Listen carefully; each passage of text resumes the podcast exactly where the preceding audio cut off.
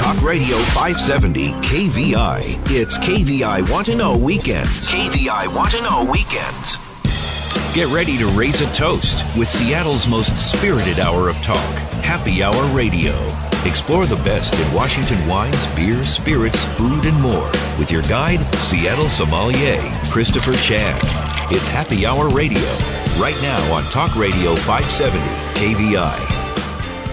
Hey, hey, hey, Seattle, Puget Sound, welcome to Happy Hour Radio. I am your host, Christopher Chan, an advanced sommelier, your weekend wine guy, and your Commodore of cocktails, which is very fitting today because I've got uh, an author of a really great book about uh, the drinkable globe his name is Jeff Ciccoletti, and we're going to chat about uh, well, about his history, his past, uh, and his present. He's got this great book. I got an advanced copy, which is really fun for me. Um, and it's his cocktail season. You know, it's cold out. Gosh, it was cold out. It's winter. I see uh, snow in the mountains, and it's time to uh, fill that flask, or if you're old school like me, that Bota bag, and uh, start thinking about the mountains and some skiing, or just snuggling up to a warm fire, which you're probably doing tonight. Uh, it's uh, or you're probably at the Holiday Wine Fest, which is cool too. And I, for some reason, I can be in two places at once, which is the beauty of radio.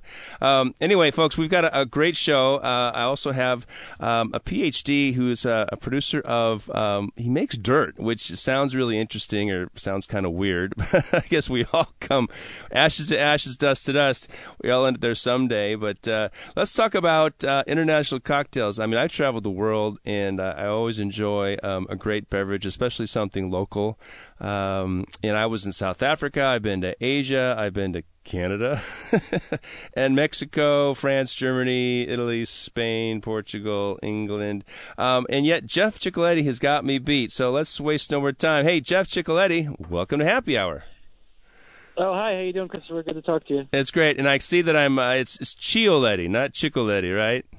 Yeah, yeah, yeah. It's uh, I, I say Cioletti. The, the technically, um, if we really want to be Italian, it's Cioletti. But um, I'm fourth generation American, so somewhere along the way, we ended up pronouncing it Cioletti. So. Okay, well, good. Well, then uh, you're used to having it um, mispronounced on some occasions. But so you are a journalist by trade, or give me a little history about who Jeff Cioletti is.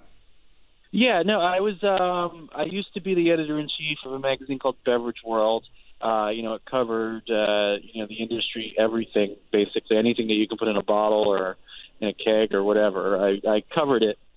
Um, you know, it was a business publication for that industry, and you know, during my time there, I just sort of fell in love with the uh, subject matter. I uh, I basically sort of immersed myself in all sorts of beverages. I gravitated a lot towards uh, spirits and beer and things like that. And I just realized I wanted this to sort of be my my kind of vocation in life. And um, and I'm also an avid traveler. So I, I wanted to do a book that sort of combined both of those worlds. So it's basically, uh, you know, beverage cultures around the world. That's that's interesting too, because when you think about your chosen profession or your vocation, it it took me back, and I thought I heard a train sound, because I was thinking hobos get on a train and find a different uh, a different beverage, oh. uh, alcoholic beverage from each stop they they end up in in the United States or wherever. It's kind of funny. Well, let's. Uh, yeah, train did just go by. It did. Okay, good. I thought I was. I heard it, and uh, we got a lot of trains out here too. Um, you are actually based where? Uh, Alexandria, Virginia, the D.C. area. Oh, okay, cool. I've got a good pal out there. Yeah, who... I used to be in New York. All right. Yeah, I used to be in New York, but I moved down here about three years ago. Yeah, you like that Southern hospitality, then, right? Is Virginia still the South? Well, it's, it's you know most people in the rest of Virginia don't consider this part of Virginia to be the South. So, um, like they basically consider like Northern Virginia is kind of its own entity. Uh, right. And if you ever even try to say, "Hey, I'm from the South," they'll just laugh in your face because they don't consider us Southerners. Okay. Um, one of my good friends uh, is like the beverage manager for Star Restaurants or Star Restaurant Group out there, and there's, there's a couple great spots in D.C. And I lived in D.C. or in Maryland for a bit. Um, so I'm looking at this book. It's not coming out. The book comes out actually November 21st. Is that correct? That's correct. And um, yeah, so it'll be it'll be about a week and a half from when. Yeah, about a week and a half. I see. And and below uh, on this it says Jeff Cioletti, The Drinkable Globe, the indispensable guide to the wide world of booze. I've got John McKay listening in my ear right now, uh, the old sports guy. But it says uncorrected proof. What does that mean? Oh, this is an early version. Um, I basically, yeah, no. If I, I can get, as a matter of fact, I just got the final versions yesterday from the publisher. Like they sent these out uh, these are basically uh, kind of the last round before I give it one final look and make any changes. You know, I made a few changes, nothing that that fundamentally changed the the structure of the book. I added a couple things here and there. I cut a couple things out and that sort of thing. But you know, there were a couple photos that were in the wrong place that I had to correct. But other than that, um, it's pretty much the book. okay, good to know. Now, have you written uh, books before? Do you have a couple other uh, um, titles under your name? Yes, I uh, my first book was called The Year of Drinking Adventurously, which was uh, sort of a, a, a challenge to people to try something new every week for a year. There were 52 chapters. Each one was a different week. Each one was a different drink to try. And my second book was called Beer FAQ, which was basically like a sort of no nonsense, almost kitchen sink guide to beer. Uh, and that came out last year. Year of Drinking Adventurously came out two years ago uh, and this one's coming out next week. Awesome.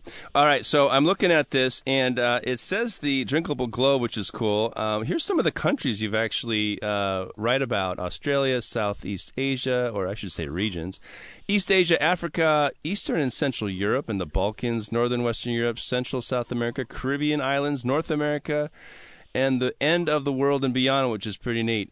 Um, let's uh, let's talk about the methodology. How did you? What country did you start in? Did you start in your backyard in Virginia? No, I decided, um, you know, for the sake of structure, um, the book would start sort of at the international date line and work its way west. I kind of wanted uh, the United States to be sort of one of the last places, you know, sort of like bringing it home, so to speak. So um, that was that was really why I structured way. Um, I mean, I think it's really sort of the next to last place in there, and you know, so uh, basically, really, it starts around New Zealand and and, and works its way uh, westward from there, and uh, you know, sort of, you know, I, I've uh, you know, I've been to, you know, pretty much all the regions that are in the book. I, I hadn't necessarily been to every country in the book, so that was the way it was structured. Uh, I you know, you can tell there's like personal anecdotes in the places that I've been and my experiences, and then um, you know when I when I sort of venture out in the book to other places, surrounding areas, I talk more specifically about the beverages than I do about my own experiences. Right on, because I was wondering that's a lot of places to cover and uh, yeah, a lot no. of time. no, I just, I, yeah, no, I wanted to be. Um, I, I definitely wanted to hit, uh, you know, the main areas, and you know, you know, I'd been on six of the continents there, and you know, different regions within those continents. But no, I, I hadn't been to every single country. So nothing from uh, Antarctica, then, right? well, there is there is a section on Antarctica. I, I hadn't actually been there, but I do write a little bit about Antarctica because there's a just to make it sort of just like more thorough, so you hit all the continents. But there actually is a there's a vodka distillery on Antarctica where you know the scientists who work down there they run a distillery. anybody who visits, like you know, people on cruises that go to Antarctica, um, they pay three bucks and they can get a shot of this vodka that's like made from ultra pure, you know, glacier water and everything from from there. So that's sort of a neat little story there. And then I, I sort of do, I combine that because the end is called like you know, the end of the world, meaning the edge of the world, meaning Antarctica, and beyond. Beyond is space. So I talk a little bit about uh, the history of booze in space, uh, the future of booze in space, you know, what we can expect when, uh, you know, commercial space travel becomes a an actual industry, and you know, where and also possibility of colonizing Mars and that sort of thing on how they're going to have to have a distillery on Mars. So just fun stuff like that, just to make it a little more just to sort of end it on a more sort of that's fun. futuristic note. Well, that's fun. Well, we're pretty spacey out here in the Pacific Northwest with uh, a Boeing and Bezos too. Man, he wants to to do the whole uh, interstellar experience, and I'm thinking, you know, what do what do astronauts drink in space? Obviously, they drink Tang, right? So you got to have powdered alcohol. You ever had powdered alcohol? Yeah. Well, I have. I had powdered alcohol. Yeah. No, I have not. I know they came out with that stuff a couple of years ago, but then a lot of states started banning it, and I think that's sort of the whole concept of it is pretty much dead on arrival. um, what's really going to happen in space is like, um, well, first of all, officially, NASA doesn't allow alcohol in space, even though there have been a couple of instances uh, in the past. You know, obviously, um, there's a story about how Buzz Aldrin, when he was on the moon, he actually drank sacramental wine. You know, because he was a Ah. devout Catholic, so he took communion and he, um, you know, and he, and he drank some wine. I think he got some sort of special dispensation for that, or at least it was sort of a don't ask, don't tell kind of thing. Um, Russians, however, there's a bit of a his, there's a bit of a history of of you know alcohol in space. Like supposedly, um, you know, Stoli's been been brought onto the space station, and um, you know, and also the space station, International Space Station, actually has a distillery on it. Uh, Ah. It's not supposed to be used for making alcohol. It's really supposed to be used for uh, making your urine potable. It's basically because you think about it, like how else are you going to get water up there? Because people are up there for a year, they can't keep supplying it. You know, keep sending up like supply pods with water. That takes up a lot of space, so they have to kind of they had to improvise and basically take all the nasty stuff out of their pee and they drink it. Wow, that's really interesting. So you are very knowledgeable about the world of beverages and even the uh, extraterrestrial world of beverages. So um, let's get started with the book here. What country would you like to tell me about that you've uh, had a, a very wonderful experience or that you found so u- unique? I mean, it always for me, it always keeps me back to Japan because they've got one of the most incredible drinking cultures I've ever experienced, and um, and I'm always learning something new every time I'm there. Um, I just, you know, it, it's interesting because there's this kind of uh, entire industries have sort of been built up around the fact that people are often missing the last train home Oh, right. in the night because they're out drinking. You know, it's like I've seen, you know, because the the subways there they stop running I think at one o'clock and they don't start again till five a.m. And um, so, you know, all those capsule hotels have sort of popped up because mainly for people who miss their last trains and need to crash downtown so they can go to work the next morning. And and also, you know, I've just I've seen people sort of sleeping in the train station, you know, with their phone like five feet from them, and you know it's perfectly safe, so it's going to be there. But um, and then you have like late night karaoke bars because people are out, um, you know, because basically because they're stuck downtown and uh, you know all sorts of things like that. And then you walk into convenience stores, they've got all these sort of uh, rehydration, anti-hangover, Wow. uh, all sorts of things to sort of combat the effects of heavy drinking and uh but i mean it's really and there's sort of a there's sort of almost a structure to a night out of drinking too like a lot of times it's very common to sort of start with a beer and i've i kind of made the mistake in the past i kind of went right for the hard stuff while everyone else was like no you really you start with a beer and then you kind of work your way up whether it's going to be something like a mild fermented beverage like like sake or you're going to go all the way up to like shochu or even you know Japanese whiskey or something like that where it's really strong. But usually you don't start with that first. You start with a beer, and um, I'm glad there's a method to the madness. there is a method to the madness, and you know uh, it's it's definitely like a, a very sit down and drink culture. I mean, there are these things they have that called standing bars, but um, but for the most part, you know, culturally, uh, and it's it's like this in in, in much of Asia, where um, drinking is usually accompanying a meal. You're sitting down, like the bars that we have here, where people are cramming in, uh, you know, standing room only, and you can't get through to get to the bar and that sort of thing.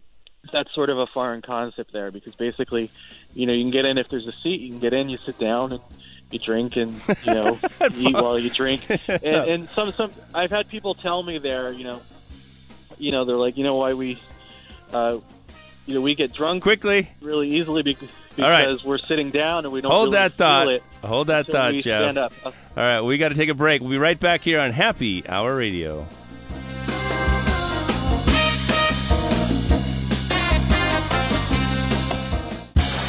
Big names, big news. Sean Hannity, weekdays 3 to 6 p.m. Talk Radio 570, KVI. It's KVI Want to Know Weekends, and you're listening to Happy Hour Radio. Now back to Seattle sommelier, Christopher Chan. All right, happy Saturday night. Welcome back. Time for round two. I've got Jeff Cioletti, who is uh, the author of the new upcoming book, which will be released uh, on the 21st. It's called The Drinkable Globe, The Indispensable Guide to the Wide World of Booze. We were chatting about, uh, well, his first country that he found unique and interesting. um, apparently, Jeff, there's no word in Japan for moderation. Is that correct? Well, I mean, I, I don't I I don't speak Japanese, so I, I couldn't really vouch for that.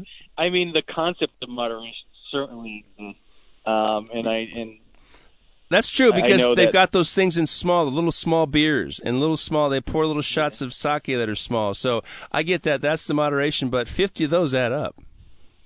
Yeah, no, that's true. But um, but I believe I've I've been out there, and, and people certainly do enjoy drinking in moderation. It's very, it's you know, sometimes you just want to sit down and have a nice drink with a meal, and uh, that's that's my favorite part. You know, while I, I've been out on these sort of epic bar crawls and stuff, you know, where everyone's drinking until about 4 a.m. You know, I I personally prefer the the sort of quieter evenings.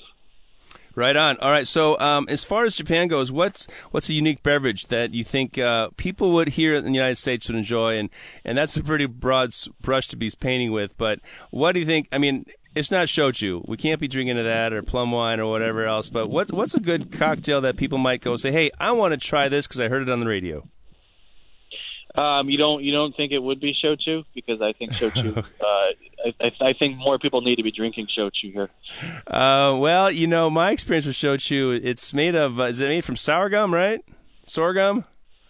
Or no, is... no, it's it's um, there's a lot of different things, but some of them are made with sweet potatoes, sweet potatoes, barley, some. Yeah. Yeah.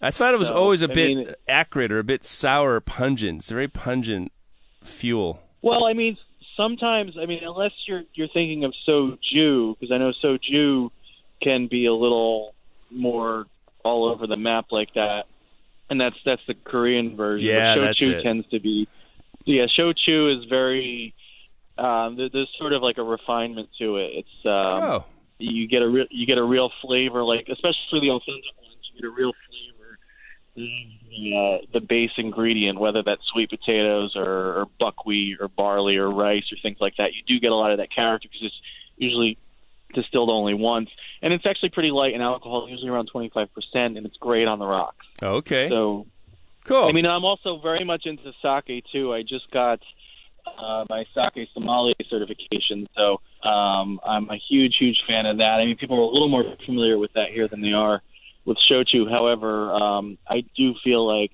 there's still like a huge market opportunity here for sake, and there's a lot of misinformation out there about it, and I want to be part of sort of that education process to dispel some of those myths. Well, I'll enjo- I'll So join you th- in the ranks in the, in that uh, endeavor. It, was that through Toshio Ueno or Toshi Ueno from your sake certification?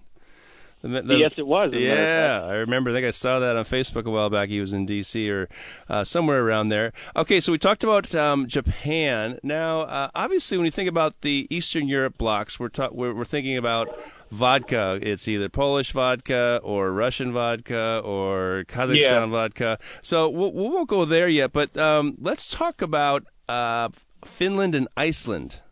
What are some of the Okay. cocktails and spirits that you, you found unique there?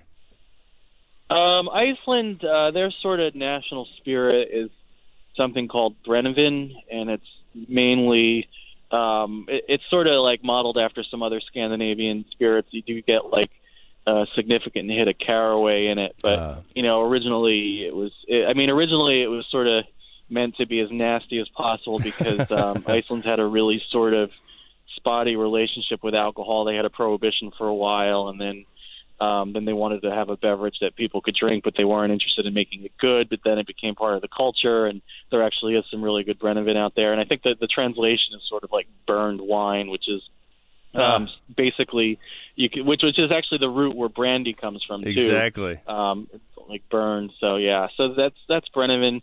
Um, you know, and and uh, Finland is interesting because they have um, a uh, like a lot of interesting liqueurs. Um, one of them is called uh, Lapponia lakka, and lakka is, is a word for um, cloudberry. It's an indigenous berry there.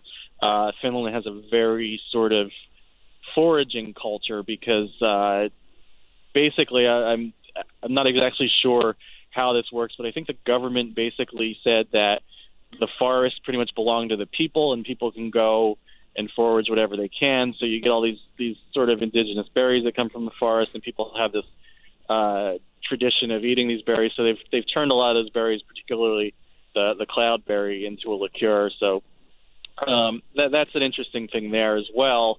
Um, and then of course you know akavit is is very Scandinavian. The you know it's it's uh, caraway or dill sort of Right. flavored, um, almost a neutral spirit. There goes another train. I apologize for that. Oh, you know, a you're live. It's uh, it's train time. It's uh, you know that they're trying to get home too.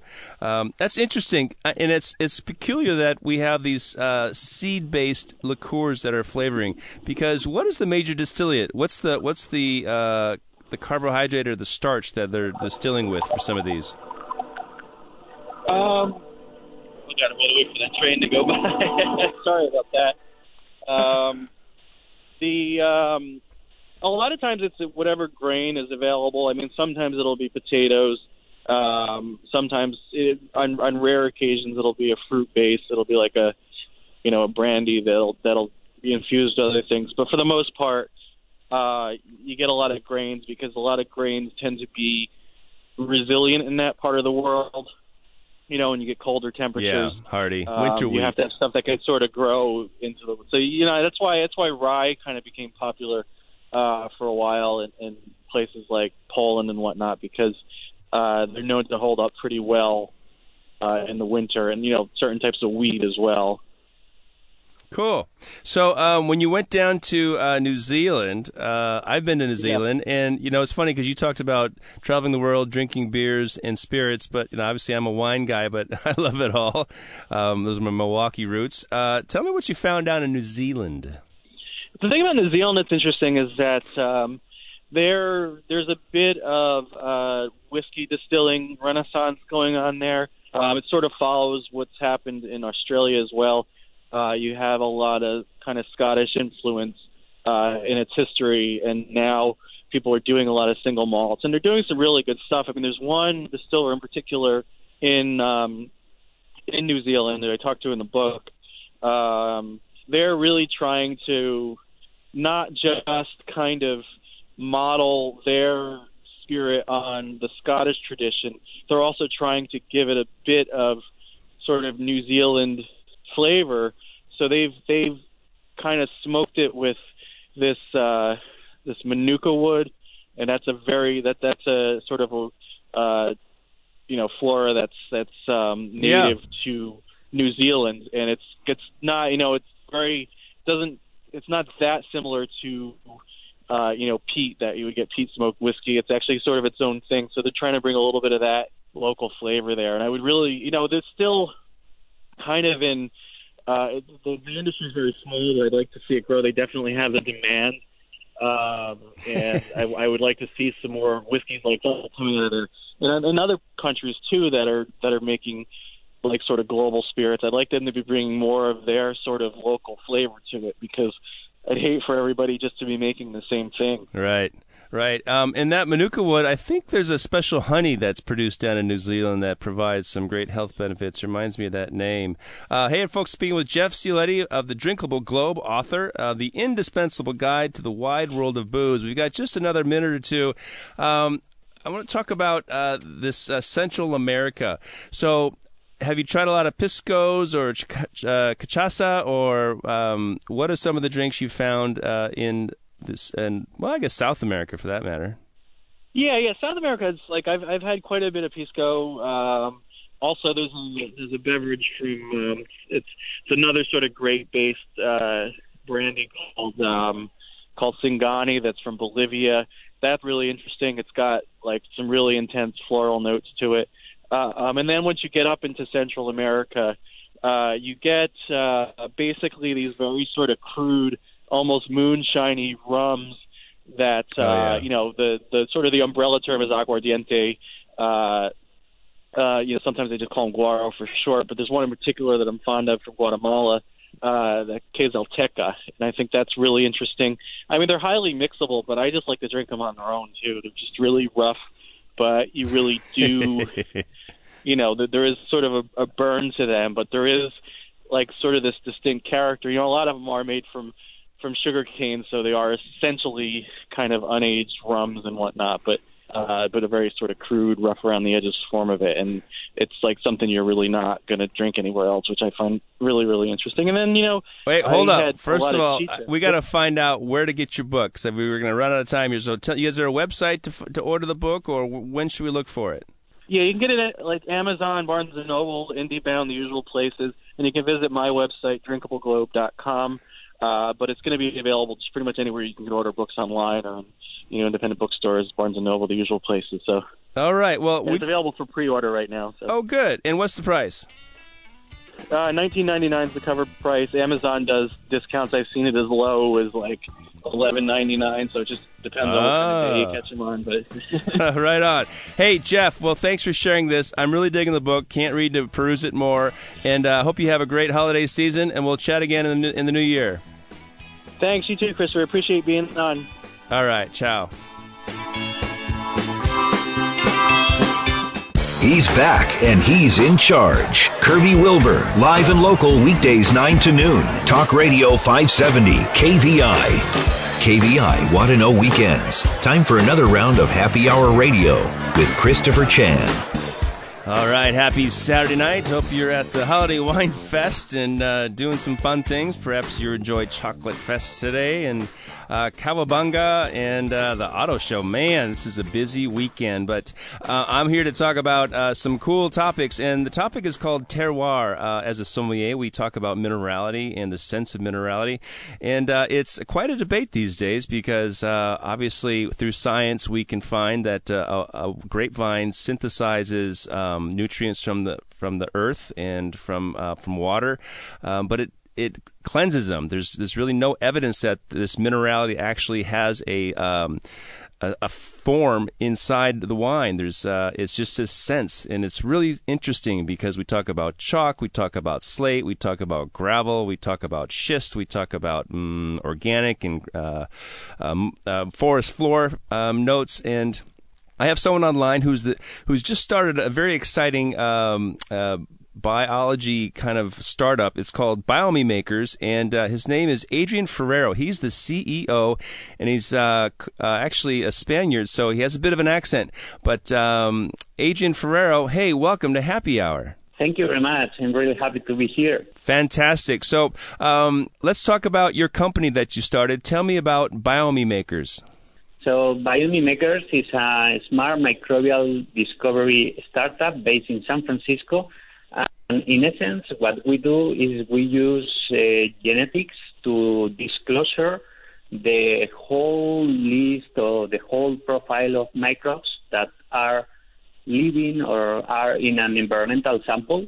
And, and then we use computing technologies to process that information and make a meaning out of this list of bacteria and fungal species. And we apply this technology specifically for wine industry and our technology is called WineSeq. That's that's what we do. Very interesting. So let's talk about uh, soil and rocks and, and microbes and bacteria. So when we think about the dirt in my backyard, there's some small pebbles and then there's a bunch of black stuff, which I call dirt. Now you're telling me, is that actually a living product? Is that uh, a living form and those microbes are, are there? Or are there microbes as well on pieces of rock?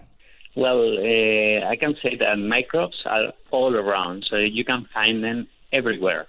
But when we talk about the winemaking or specifically about wine and uh, people try to understand what's the impact, the influence of the terroir, so we always, always think on how the terroir is reflected in the grape flavors.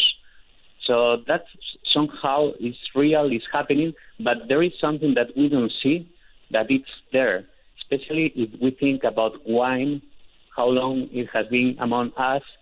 So the fermentation that is produced by fungal species called yeasts, so that's those species are living in the vineyard naturally, And uh, whenever you crush the grapes, the grape juice has a lot of sugar, a lot of nutrients that these yeast take from, for the digestion, and they produce alcohol, and they make the fermentation, and then turn the juice into the, the wine. So, trying to explain the terroir base from a different point of view, which is the microbes that interact in this, this is completely new and fascinating. Quite so. Um, so, how many microbes are there in a, uh, square inch of, of soil? Would you say? When when we talk about cells, we are talking about billions of cells. Ah. When we ah. talk about species, we're talking about something between, in average, in a vineyard, we find something between 800 and 1,300 different species of microbes. Wow! And you've you started tracking the uh, DNA, the uh, genetic profile of all these microbes. So you have a database uh, listing these different species of microbes. Yeah, today we have processed around 3,000 samples coming from 18 different countries. So we are building the first biomap for wine regions, which is very exciting because then you can understand better how uh, which species are in certain areas that are not in other areas, and then make some kind of understanding how this can impact the final flavoral profile of a wine. Very interesting. So, would you say that a bottle of wine also has microbes living in it, or would the alcohol destroy the living living uh, organisms? Well, in fact, uh, we have already tested some bottles of wine, and we find some species. It's true that the environment is so extreme that even microbes have really hard times to survive, but there are some bacteria that still remain there, and that that's something that you see in the moment you open a bottle of wine and then you let the oxygen to enter. So something start to happen into the wine, and there are some microorganisms, especially bacteria, at that stage that uh, impact the evolution of the wine once you open the bottle of wine. So yes. Interesting. So, uh, like acetobacter, something that eats alcohol and turns it into vinegar, that's actually a microbe? Yes, that is a bacteria. Wow. Okay. Um, speaking with uh, Adrian Ferrero, who's the uh, the CEO of Biome Makers, it's uh, a, a, company that studies soil and uh, looks to map the genomes of different microbes that live in soils. And you say you've uh, mapped uh, soil samples or, or, microbes from 18 different countries. that includes America, I, I would assume. Yeah, well, and not just uh, when we say America, the states, we're talking about mainly California okay. and the different areas in California, but also Washington State and Oregon, and when we have some samples also from the area of Chicago and New York. Wow. Okay, New York too. That's pretty cool. So tell me, if people want more information, you, is there a website that people can learn more? Especially, we have a lot of winemakers that listen to the show, and I'm sure they'd be kind of curious, as well as vignerons and vineyard workers. Yeah, sure. Uh, people can register for free in our website, which is called wineseq.com. Okay, you can look uh, anywhere in, in, any server and you will find it. And uh, create an account and access to all the knowledge that we have open for everybody. It's called the Wiki Biome. Okay, we have prof, we have information about all the grape varieties. We have information about all kind of diseases affecting the vineyard Uh, which are related to microbes, and we have information about the, all the microbes that impact anyway the winemaking. And we're talking about 2,800 different species that impact either the health of the plants in the vineyard or the fermentation process.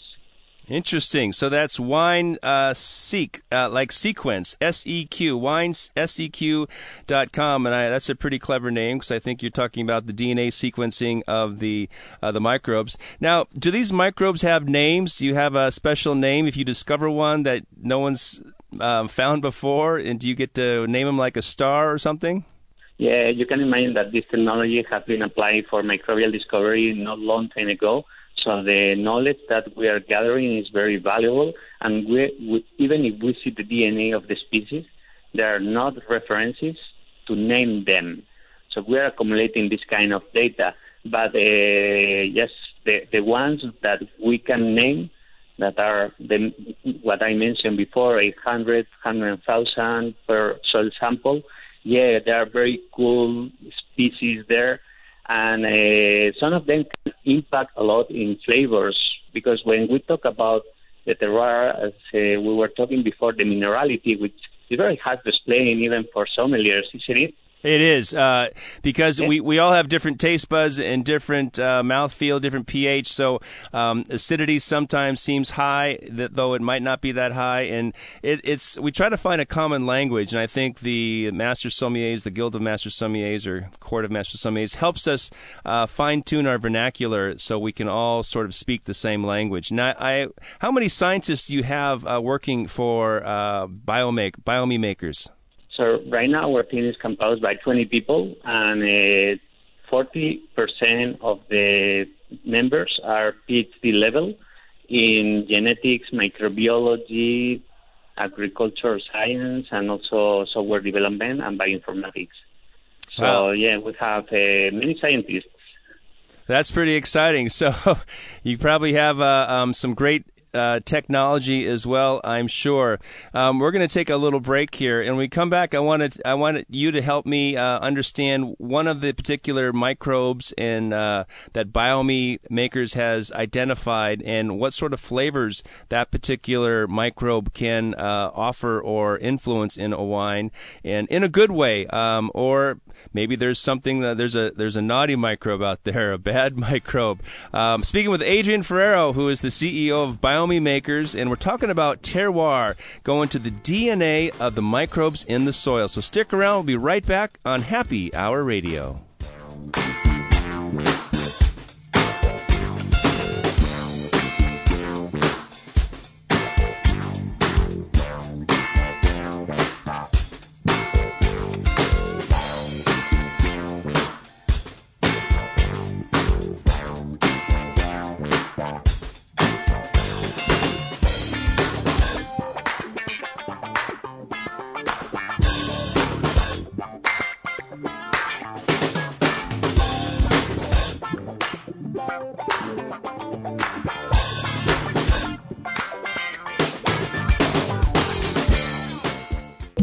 Start your day the right way. John Carlson, live and local, 6 to 10 a.m. Talk Radio 570, KVI. You're in the know with KVI Want to Know Weekends. Here's more Happy Hour Radio with Christopher Chan.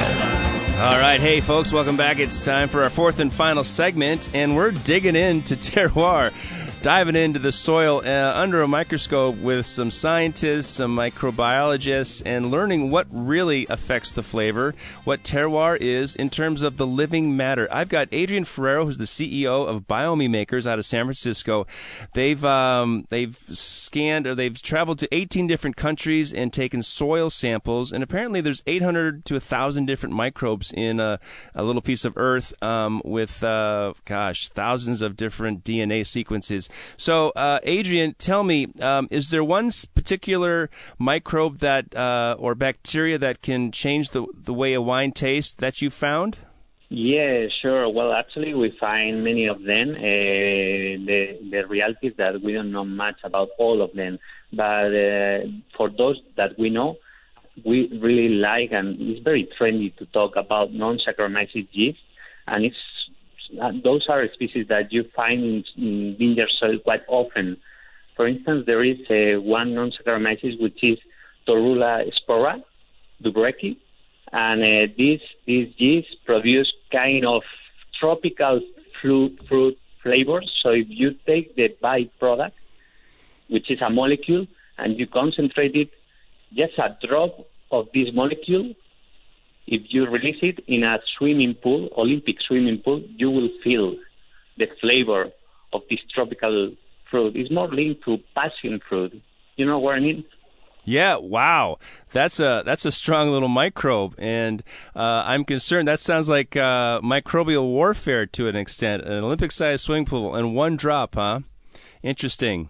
Well, um, your web yeah. your website is wine sequence wineseq dot com, and uh, you just started this company uh, a year ago. Is that right? Uh, actually, May 2015. Uh, that's when we start developing all the technology, the application of this medical grade technology into the agriculture field and specifically to understand the microbes in the wine industry. Fan- That's our background.